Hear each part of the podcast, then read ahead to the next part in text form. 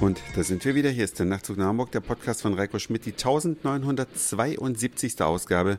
Ich freue mich ganz sehr, dass ihr wieder mit dabei seid. Und ich freue mich, dass es jetzt nach längerem mal wieder zu einem Podcast kommt. Das letzte Mal war am zehnten Februar. Da war ich in Spanien. Ja, dieses Jahr kann man in Spanien im Urlaub gewesen sein. Das kommt einem jetzt nach dieser ganzen Corona Corona-Dramatik ziemlich komisch vor, dass man zweitausendzwanzig in Spanien im Urlaub gewesen sein kann. Und da war noch nichts zu spüren, kein Anzeichen, gar nichts. Und danach wurde es ja dann doch sehr dramatisch, so wie in Italien. Wir sind ja hier in Deutschland immer noch mit einem blauen Auge davon gekommen. Und mittlerweile, die Schweden auch, habe ich heute im Radio gehört, die Schweden haben ja einen anderen Weg eingeschlagen bei der ja, Bekämpfung der Corona-Krise. Sie haben keinen Lockdown durchgeführt, so wie wir, sondern sie sind da sehr viel entspannter geblieben. Die meisten Dinge sind offen geblieben, nur ganz große Veranstaltungen sind verboten worden und die Neuinfektionsrate oder dieser Faktor, der ist mittlerweile der gleiche wie in Deutschland. Also stellt sich jetzt so ein bisschen die Frage, hätte man das in Deutschland vielleicht auch alles ein bisschen glimpflicher machen können, ohne der Wirtschaft so massiv zu schaden? Ich kann es nicht beurteilen, ich bin kein Fachmann, ich höre mir die Meinungen an und es wird sich sicherlich noch alles dreimal ändern. Wenn dann Corona mal wirklich Geschichte ist, wird man rückblickend erst sagen können, was war der richtige Weg. Und ich freue mich natürlich, wie die meisten hier, auf Lockerungen, bin sehr gespannt, wie es in der kommenden Woche weitergeht. Und ja, im Freundeskreis geht es auch gefühlt schon sehr viel lockerer zu. Ähm, da wird das Kontaktverbot gar nicht mehr so zu hundert Prozent eingehalten und es ist schon, ja, es hat sich so ein Schlendrian eingeschlichen, so will ich das mal bezeichnen und damit auch niemanden verurteilen. Es ist halt einfach so und bisher ist es auf jeden Fall nicht nachteilig.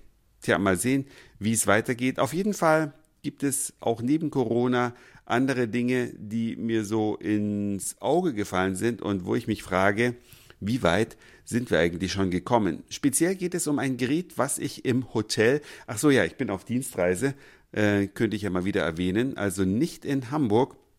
Und ähm, im Hotel habe ich ein Gerät gesehen, so ich sag mal eine Kühltruhe mit so einem Glasaufsatz, wo man die Dinge so präsentieren kann in Form eines Buffets, dass jeder, der vorbeikommt, sich da was Leckeres rausnehmen kann. Und dieses Gerät, das hat ein Display und auf diesem Display steht aus. Also das Gerät stand da in der Ecke und es war aus. Aber es war eben nicht ganz aus, denn wenn es ganz aus wäre, dann wäre ja auch das Display aus.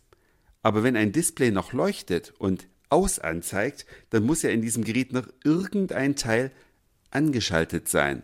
Und ich frage mich, was soll das eigentlich?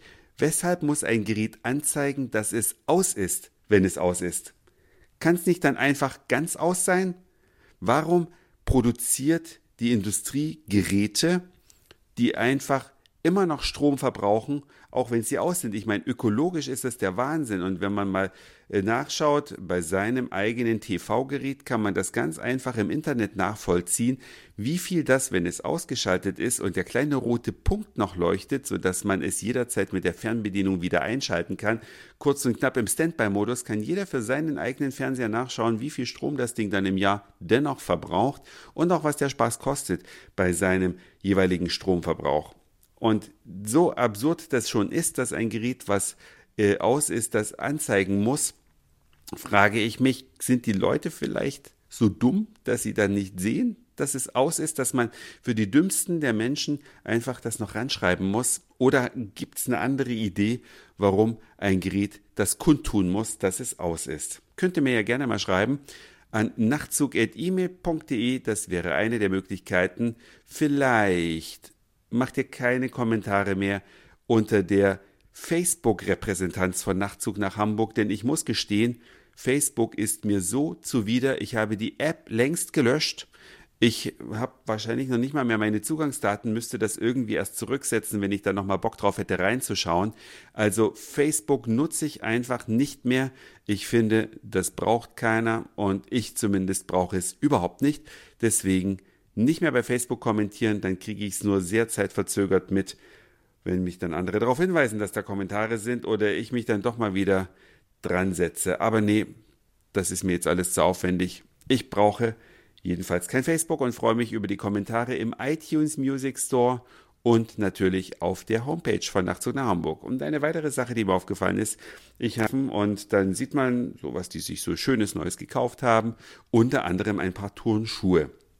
Und das waren ein paar schöne rote Adidas-Schuhe und zufälligerweise haben wir die gleiche Schuhgröße, nämlich die fünfundvierzig.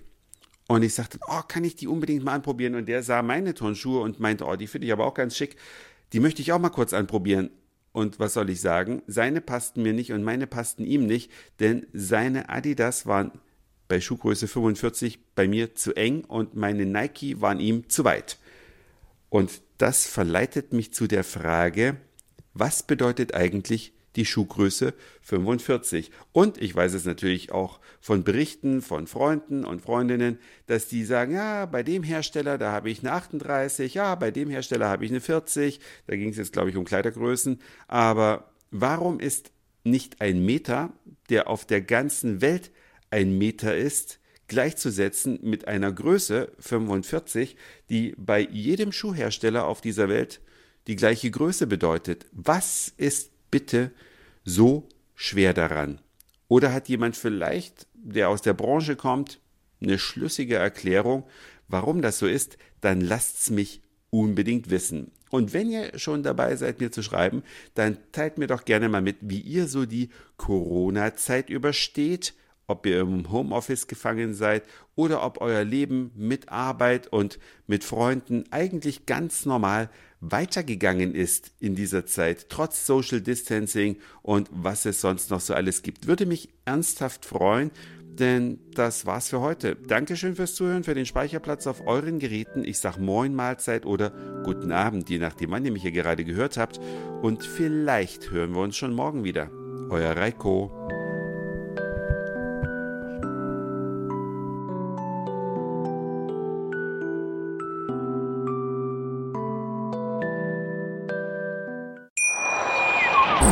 Schatz, ich bin neu verliebt. Was?